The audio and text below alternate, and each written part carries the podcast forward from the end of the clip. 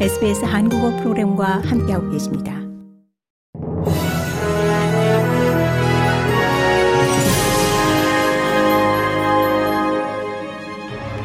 (2022년 12월 7일) 수요일 저녁 SBS 한국어 간추린 주요 뉴스입니다. 미국 플로리다주 해안에서 경비행기가 추락해 호주인 가족이 사망했습니다. 당국은 여성과 10대 소녀의 시신을 수습했으며 조종사는 여전히 실종 상태입니다. 외무부는 이들 호주인의 사망을 확인하고 현재 가족에게 영사 지원을 제공하고 있습니다. 호주 국내 총생산 GDP가 9월 분기 0.6% 오르며 연 5.9% 증가를 기록했습니다. 가계 소비는 9월 분기 1.1% 증가해 0.6% GDP 성장에 기여했습니다. 짐 차머스 연방 재무장관은 국민의 생활이 어려움을 안다고 말했습니다. We understand uh, that Australians are under the pump right now. Uh, and an interest rate rise is not what homeowners wanted for Christmas. Uh, and when they've got price pressures uh, throughout the economy, but particularly when it comes to electricity. 한편 자유당 연립 앵거스 테일러 의원은 차머스 장관을 향해 변명만 늘어놓지 말고 실질적인 해법을 제시하라고 요구했습니다. We've seen sadly a, growing list of excuses from the treasurer about how tough it is for him. Uh, uh, rather than a clear plan outlining how we're going to strengthen the economy, consolidate this strength that we've seen. 전 자유당 보좌관 브리트니 히긴스 씨 성폭행 혐의로 기소된 브루스 레만 씨가 본인에 대한 형사 기소가 취하된 후 명예훼손 소송을 준비 중입니다.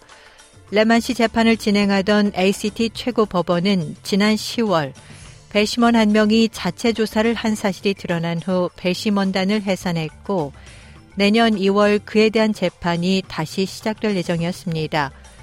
하지만 쉐인 드럼골드 ACT 검찰총장은 히긴스 씨 생명에 용납할 수 없는 수준의 위험이 된다며 두 번째 재판을 진행하지 않겠다고 발표했습니다.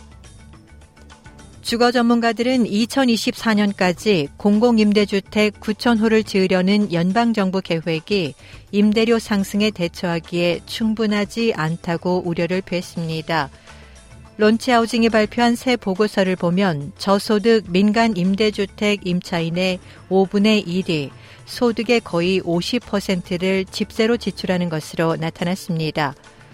호주 가톨릭 사회복지 프랜시스 설리반 회장은 SBS와 한 인터뷰에서 앞으로 5년간 신규 공공주택 2만 호를 건설하려는 정부 계획이 수요를 따라잡기에 부족하다고 지적했습니다.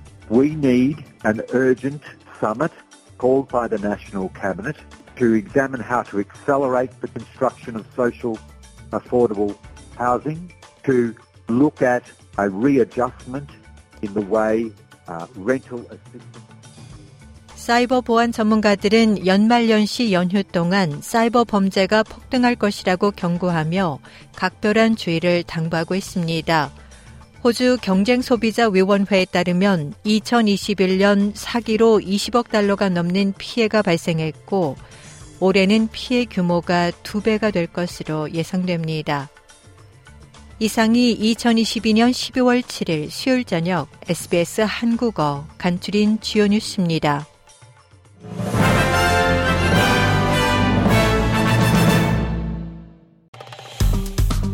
좋아요, 공유, 댓글, SBS 한국어 프로그램의 페이스북을 팔로우해 주세요.